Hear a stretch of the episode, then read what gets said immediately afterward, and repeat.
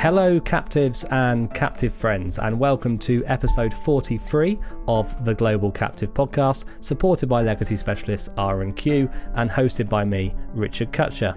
Just a reminder that the best way to get notified of every episode of the podcast and downloaded straight to your mobile device or tablet is to subscribe for free on your podcast app of choice.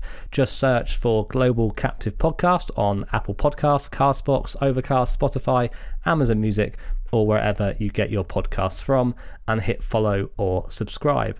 Well, we have loads to bring you over the next 30 minutes or so. And in the second half of the episode, we'll be hearing from Dr. Lena Johns, Head of Health and Wellness at Maxis Global Benefits Network. And coming up shortly, is the captive owner interview with a good friend of mine, Heiko Ditzel, Director of Risk Finance and Transfer at sports giant Adidas. But co host for us today, and another good friend of mine and, and one of Lena's colleagues at Maxis, I am delighted to welcome Ricardo Almeida, Head of Business Development. Ricardo, welcome to the pod. All right. Thank you, Richard. Thank you for having me here today. Ricardo, I'd, I'd, much prefer that we were doing this in person, particularly in your hometown of Miami, a, a place I, I, love and, and, do know very well, or, or in, even in Bermuda, Ricardo, where we spent some time together before. But alas, uh, this this very anonymous uh, screen will have to do. Perhaps bef- before we dive into some of the employee benefits activity this year, though, could you tell us uh, and our listeners a little bit about you and, and your background? Yeah, yes, Richard. Uh, uh, as you know, I was born and raised in Brazil, and I came to the US when I was uh, 17 years old to study economics, and I got an international MBA with focus on global finance. In 1999, I joined Alico, which got acquired by MetLife, which is one of the owners, together with AXA, of Maxis, and been doing many different technical and leadership roles within the organization.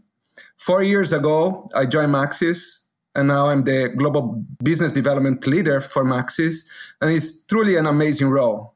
I typically spend my days working with my, my teams, which are experts in global employee benefits and risk financing, with consultants and brokers, with key members, insurance companies in over 120 countries, and then mostly important with many multinational companies designing and shaping the global benefits programs. Yes, obviously a, a, quite a long history, Ricardo, in, in essentially Maxis and, and MetLife before that. So uh, obviously really on top of the of this employee benefits topic, and we, we have talked quite a bit about employee benefits uh, during the year, not just not just with Maxis uh, on the podcast, and and all of the statistics and anecdotal evidence that I hear from you know captive managers and EB consultants over the past two to five years has really pointed to accelerating interest in captive EB programs. And, and your colleague Paul Mielke did, did touch on this in our recent GCP short.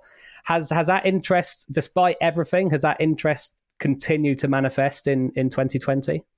Oh, absolutely. The the interest is there more than ever. You know, since I joined Maxis actually four years ago, and we already had a, a large portfolio in place, but we more than doubled our portfolio both in number, number of clients as well as in the volume, right? And if you just think about this year, we actually already implemented more than 10 really large global employee benefit programs. And also what I, I think what is very interesting and I would like to highlight is that we are actually seeing uh, some additional mega trends emerging on these areas. And perhaps that's the reason why we're seeing additional growth, right? As you know, like typically organizations want to put the employee benefits into the captive because it provides great governance, it provides risk diversification, it does provide as well uh, and allow them to leverage on economies of scale. But now what we also starting to see is them including number one, the health programs, their medical programs around the world into the captives. And they do that because, as we know, the medical trend, medical inflation is quite high and continues to increase. And through the captives, they can try to bend the trend. And they've been quite successful in doing that. And then the other trend that I'm seeing in the last year, which really comes close to my heart, is the fact of diversity, inclusion, and equity, right? So basically, as you know, like the captives have the risk and therefore they also have the, the say. and some additional flexibilities. And what the new captives are doing is using their flex, additional flexibility there to create more equitable uh, and drive their employee value proposition within the organization. So they are creating much better and broader benefits and terms and conditions for the employees around the world that in the past some of the local insurance companies have maybe been reluctant to implement and put in place. Yeah, that, that last point, Ricardo, is really, really interesting because we, we hear so many different kinds of drivers in society at the moment, including probably you know bigger than ever in terms of recruiting well, you know, being a good recruiter as as a, as, a, as an organization, attracting the right kind of talent. A lot of that can come down to the kind of packages, including employee benefits. You can offer a whole range of of diverse uh, workforce, so it makes sense that that would be a, a really big selling point right now. And what what impact then has the pandemic had on EB programs more broadly? Do we, do we expect to see what kind of what kind of uh, short or longer term effects do we expect the pandemic to have on EB programs? Yeah, it's really on the moments of crisis that we do see how the global programs work and how well the companies manage to take care of their employees. Actually, in general, most companies that do have captive programs performed much better than the ones that do have a decentralized decision making, and still managing the benefits at lo- local level. The two main reasons for that is basically risk diversification as well as governance. So, for example, if a specific country has been particularly hit very hard by the COVID crisis, you know, the captives might be able to benefit from positive experience that they might have faced in countries where COVID did not hit as severe as the other ones, right? So this, of course, allows captives to continue to benefit from creating stability and, and benefiting from their economies of scales and diversification. Also, on the governance side, the centralized captive programs really has helped uh, these organizations to adapt to the challenge circumstances from the COVID in the short term was really about capturing the information and understanding what coverages were in place in each country, in each market. And here at Maxis, we really helped all the organizations by creating a website where they could see what was covered or not in each one of the given markets with the insurance carriers that they have.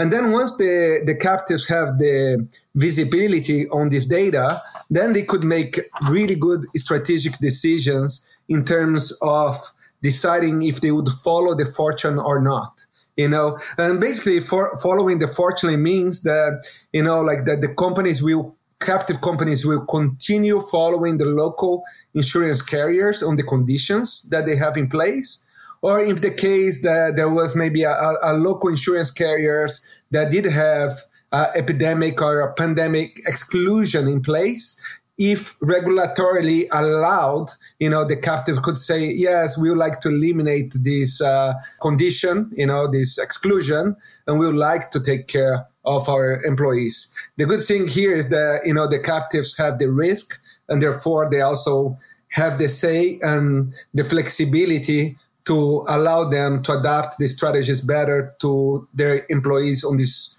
very stressful times, right? Another component that, that has been also very important here has really been also as uh, Lena is going to talk about the, the health and wellness component and as well mental health, which has been quite impactful across the world here, right? And companies, again, through the centralized reporting and employer access to the risks, they were able to put many better and proactive managed programs in place. So here at Maxis, you know, we had several clients working with us in implementing global telemedicine programs through CareClix, employee assistance programs, uh, behavior changing programs with Intervent and some of uh, the other health and wellness solutions that, that we have.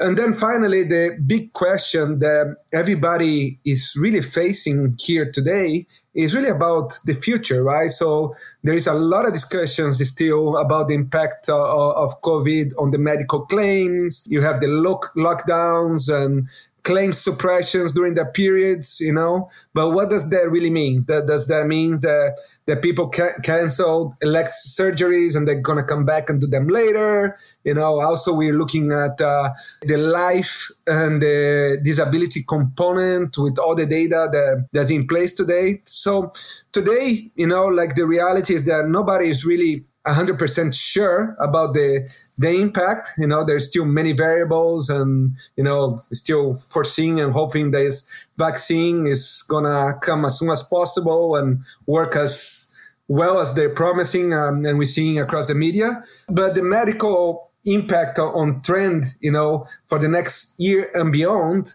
is uncertain. And the captives do have again a little bit of more uh, flexibility to look at, the, at this risk and better manage within the flexibility that they have in place. Yeah, thanks, Ricardo. That's uh, that's a really good summary of all the different areas that, that the pandemic has touched upon in regarding uh, employee benefits programs and some things to look out for in, in the future as well. But we are now going to hear from Heiko Ditzel, Director of Risk Finance and Transfer at Adidas, based in Germany.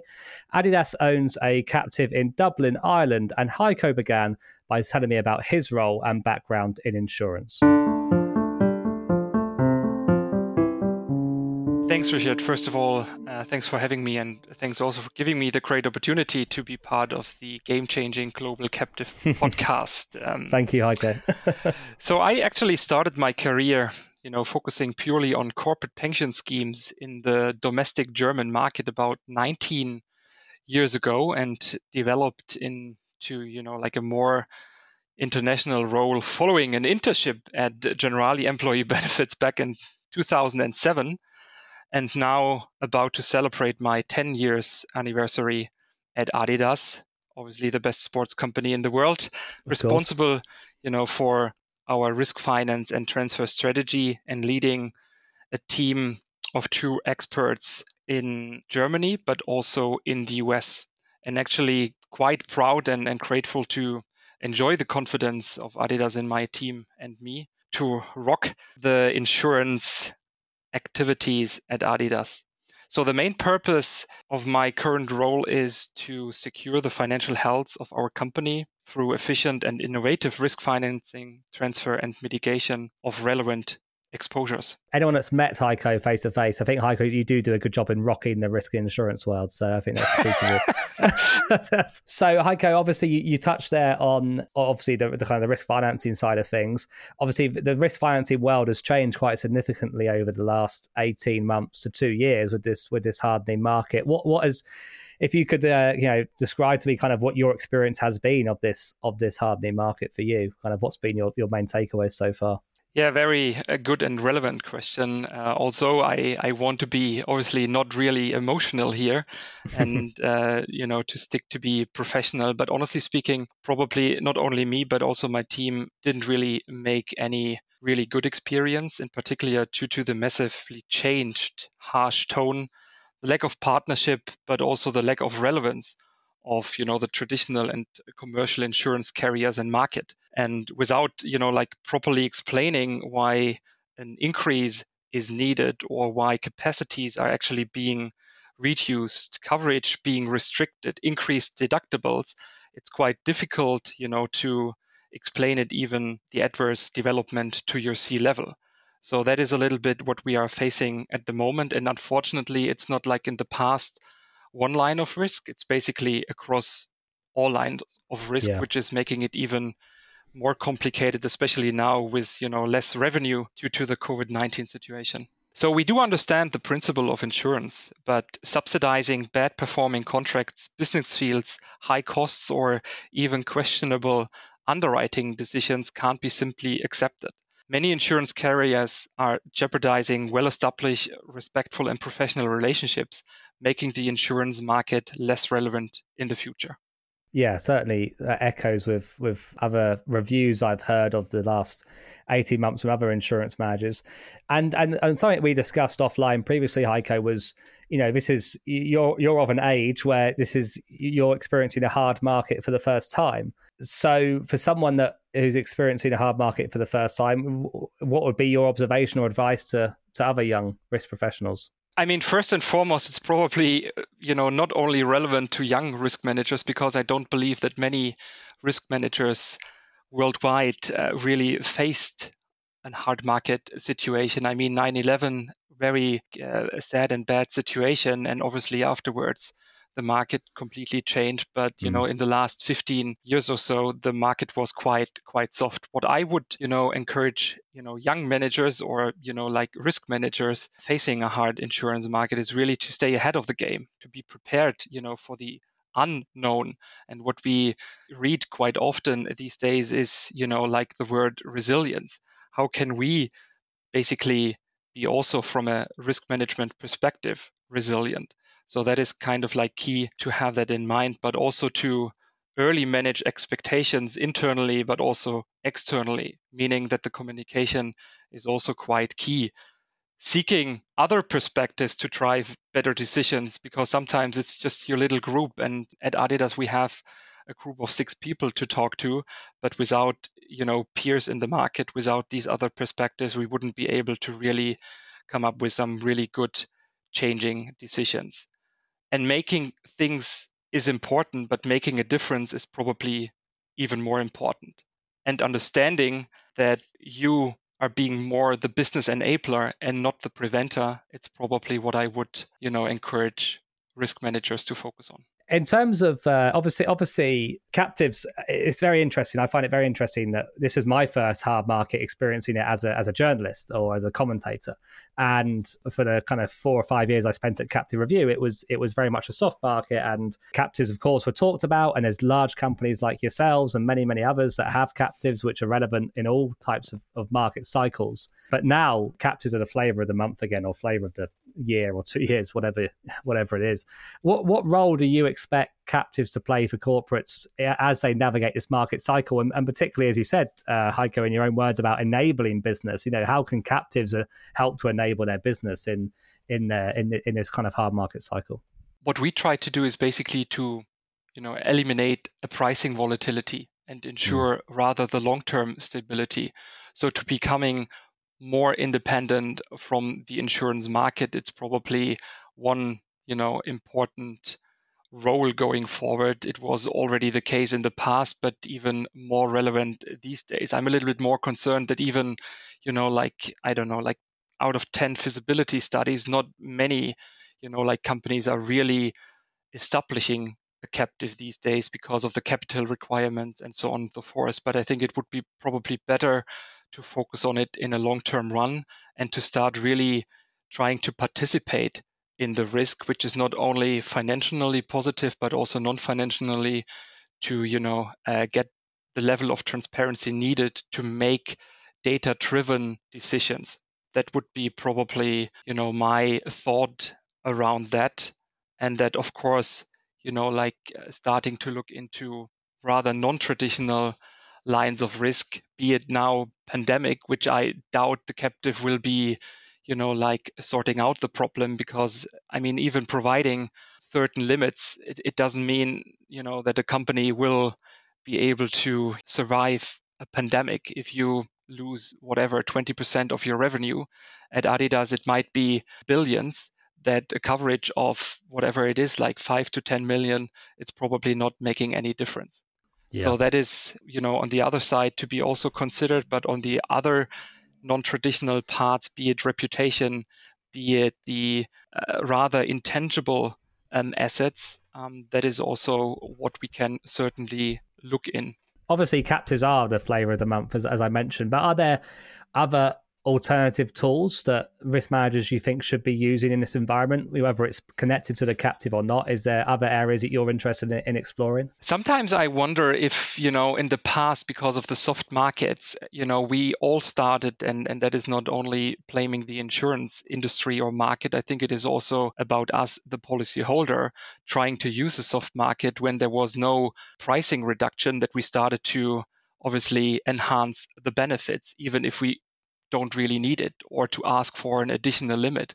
So I wonder if it would then make sense these days to rather revisit the insurance programs to see what is really needed and to also review and revisit the company's risk appetite to look into, you know, like risk bearing capacities, uh, be it through captive, be it through risk retention groups, or be it purely through self insurance, right? But I think that is probably also uh, quite interesting uh, interesting to look into and also to if you say that founding a captive um, like your own captive, be it direct underwriting or reinsurance, is also associated with heavy cost in the beginning. So, not really short term benefits. But then to rather look into other alternatives like rent a captive, like a protected cell, for instance, might be also interesting where you have disadvantages, but also some other advantages, which is also playing into, you know, like cost savings.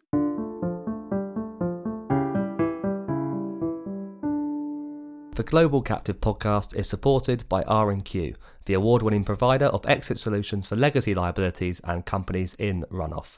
R&Q can provide a wide range of solutions and has A- rated paper across the United States and Europe. LPTs, novations, business transfers, and acquisition are all frequently used and tailored to the seller's requirement, whether in runoff or fully active but seeking greater efficiency. If you have legacy, you should talk to R&Q. Well, I thought that was really good to hear from Heiko Ditzel there, and, and certainly looking forward to catching up with Heiko in person somewhere in Europe, hopefully next year. We will be back with Ricardo shortly, but next up we are joined by Dr. Lena Johns, Head of Health and Wellness at Maxis Global Benefits Network. Lena begins by explaining how our dramatically changed work environments have altered the priorities and challenges for large organisations in looking after employees' health and wellness.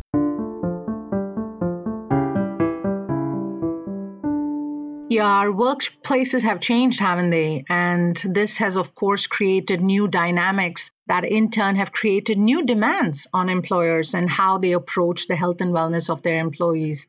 Um, some of the negative outcomes, like negative mental health outcomes, were more or less anticipated. Certainly, the news of a brand new novel coronavirus that people knew nothing about previously the resultant lockdowns, the constant barrage from the news media about the number of cases and fatalities, the closure of businesses and schools, uh, the, the, the loss of social connectedness. Of course, all of this has stressed our human family. And as I mentioned, there were some negative outcomes that were anticipated as a result of all of this but not everyone anticipated some of the other negative spillovers. The disruption of healthcare delivery, for example, the fact that our brick and mortar healthcare establishments would be shut down to our healthcare needs. None of us anticipated that.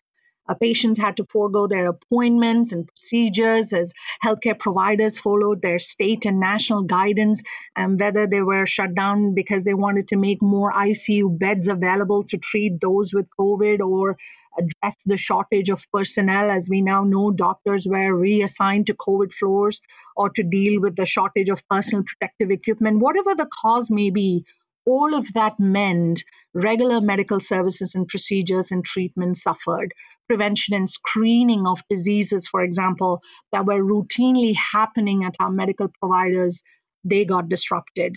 Cardiac procedures and cancer treatments got postponed. And this morning, the CDC just released a report uh, stating that in the ages of 25 to 44 year olds, there were 77% more excess deaths that were not COVID related uh, and one of the reasons they suspect is, of course, of course, the disruption in healthcare delivery that happened to other medical conditions that we saw during this pandemic.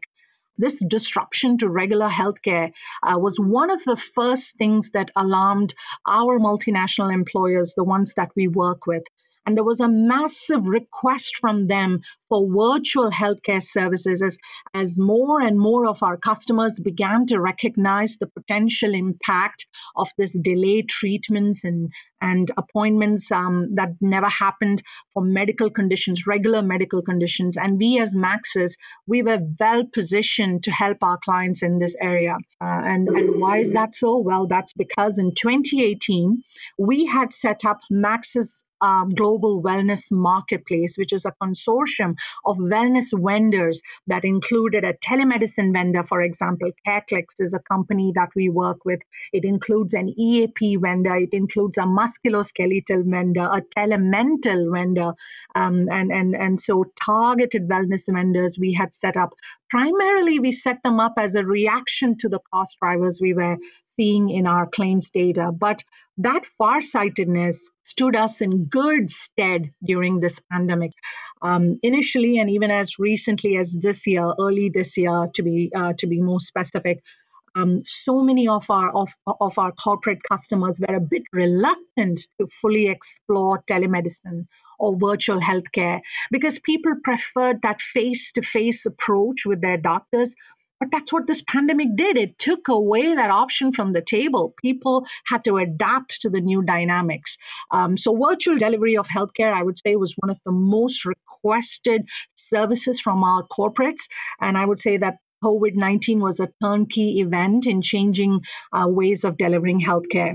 And another priority for employers has been the mental health um, impact of the pandemic as a society, we were not prepared for the prolonged shutdown and the impact it has had on businesses, our finances, and on our families. And so, employers have been requesting access to financial advisors, for instance, mental health counselors. And that's when the services of an EAP becomes fully known and recognized. And we have partnered with an EAP vendor that was able to help many employers with their situations during this time. Yeah, it's it's really interesting, Lena, because you've when I when I asked you that question, I was I, in my head I was uh, naturally thinking more about people working from home, uh, how that's kind of changed, how organisations look after their employees. But I think it's really interesting that what you said about the kind of wider impacts on all of our healthcare systems and hospital systems, whether they're kind of public systems or private systems, has created such other challenges, which was not something that I I would have thought of immediately. So it's really interesting to have that insight. You, you've touched a little bit on on some of the steps that you've started to see, particularly with embracing telemedicine. But what what are some of the other steps that you've seen corporates take in response to these dramatic changes and disruption in, in looking after their their employees and ensuring their, their, their health and wellness? Yeah, sure. So the physical and mental health of employees during this pandemic period has been foremost in the minds of uh, corporates. And many corporates have left no stone unturned in getting access to wellness solutions to their employees. Many have fast tracked their own internal processes to ensure that all red tapes and delays were overcome and their, their employees had access to wellness solutions. Um, one of our clients, for example, they are a major banking and financial entity. Um, they fast tracked their own internal processes. There was involvement right from their CEO, ensure that there was buy in and involvement from their C suite members to fast track their own processes uh, in bringing telemedicine. That was one of the things that were foremost in their minds. They wanted to make sure that all of their employees had access to medical care.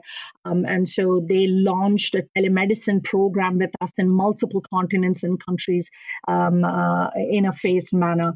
Um, so some of them focused on on the telemedicine services. There were many of our of our clients who were more concerned about the mental health um, impact during this period. Um, some of our other corporate clients, they went a step ahead and they focused on musculoskeletal impact that the situation of working often long hours from home in a potentially ergonomically challenging environment or situation was causing on their employees.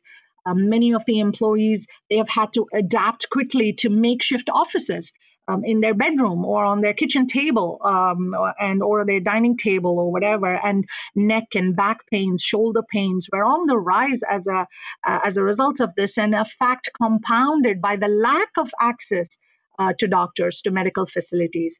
So we are fortunate to be working with a musculoskeletal vendor where the focus is on home-based exercise therapy with access to physiatrists and uh, orthopedicians from the comfort of one's own home. So employees could get access to a plethora of recovery programs and information on how to strengthen their joints and how to avoid musculoskeletal injuries, particularly in a home environment.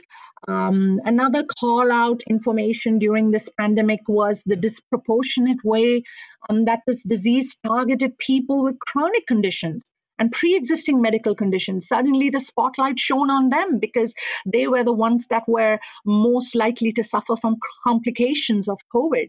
Um, studies have also found a high percentage of physical inactivity.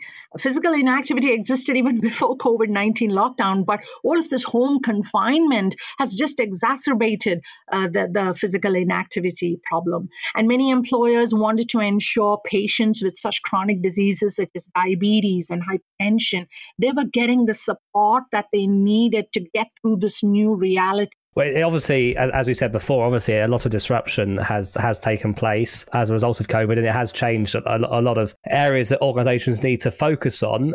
Um, in terms of looking ahead, Lena, obviously things have already changed a lot in how people are acting. What, what do you think corporates who do uh, have such wellness programs in place or have increasingly had to put programs in place because of the pandemic. What do you think they've had, what do you think they've learnt from these past nine months for which will help them in in future events? Interesting questions and much needed as well because prior to COVID, so many corporates saw wellness as something of a nice to have. But COVID has firmly seared the critical importance of having wellness access to employees. And this pandemic has opened the eyes of corporates um, that perhaps in the past were a bit skeptical of wellness in recognizing the importance of having wellness resources readily available and on hand. And many corporates, um, uh, they've realized how perhaps we are at the mercy of forces of nature or geopolitical situations or, or whatever untoward events the future may hold. And they don't want to be in a position uh, where their employees are, are kind of left stranded. So we've learned that it doesn't take long for a situation to change that will have a drastic impact on our physical, mental, social, financial lives. And employers don't want to be caught unprepared.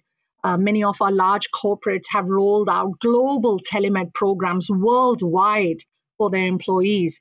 Some others have made sure that their employees have access to EAP services or telemental services or that their employees with chronic disease management were not left stranded should this come uh, on us again. So, wellness has taken on a broader definition. It's not merely solely about educating employees or making digital apps or appliances like Fitbits available.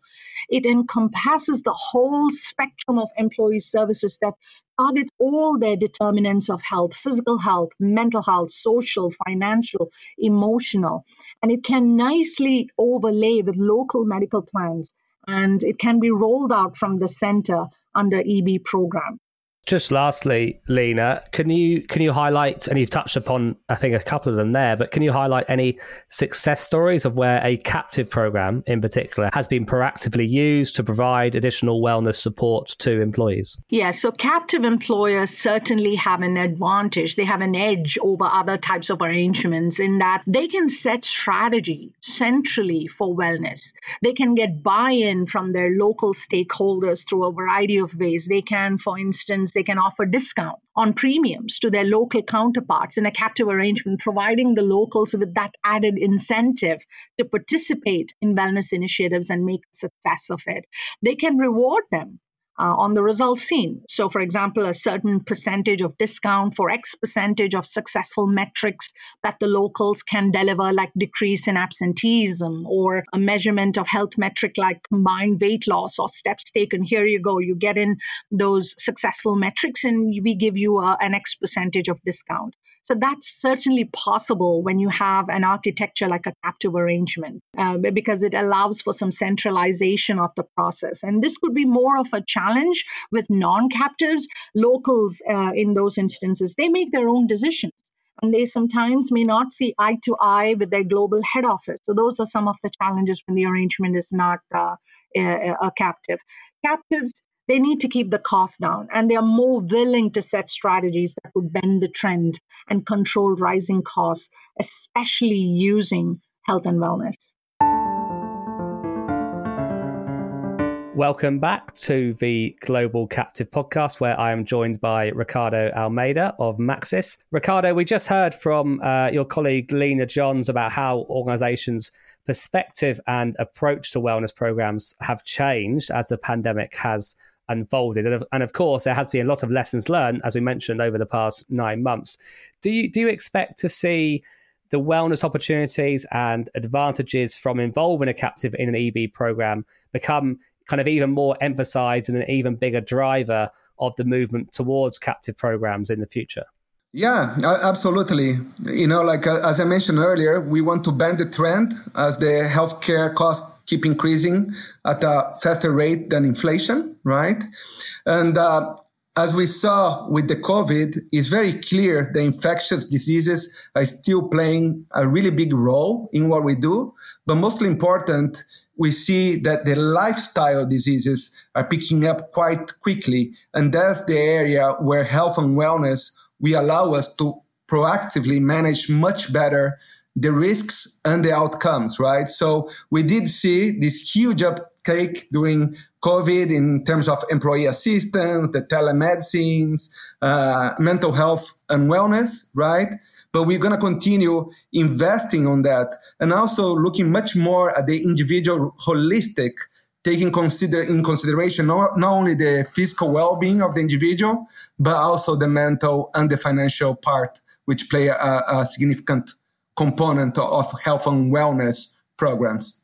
So, Ricardo, you mentioned at the beginning, I asked you about kind of recent activity and, and the level of interest in level of interest in employee benefits programs, but I wanted to drill down a little, a little bit specifically into the Ameri- into the Americas market. There are some large captive owners across across the Americas, both north and south. Do you, do you do we see them going down the the EB route EB route now, or or in the future in the same way that we've seen so many European multinationals go down that route? Oh yeah, absolutely. So when, we're looking at the the world of captives, right?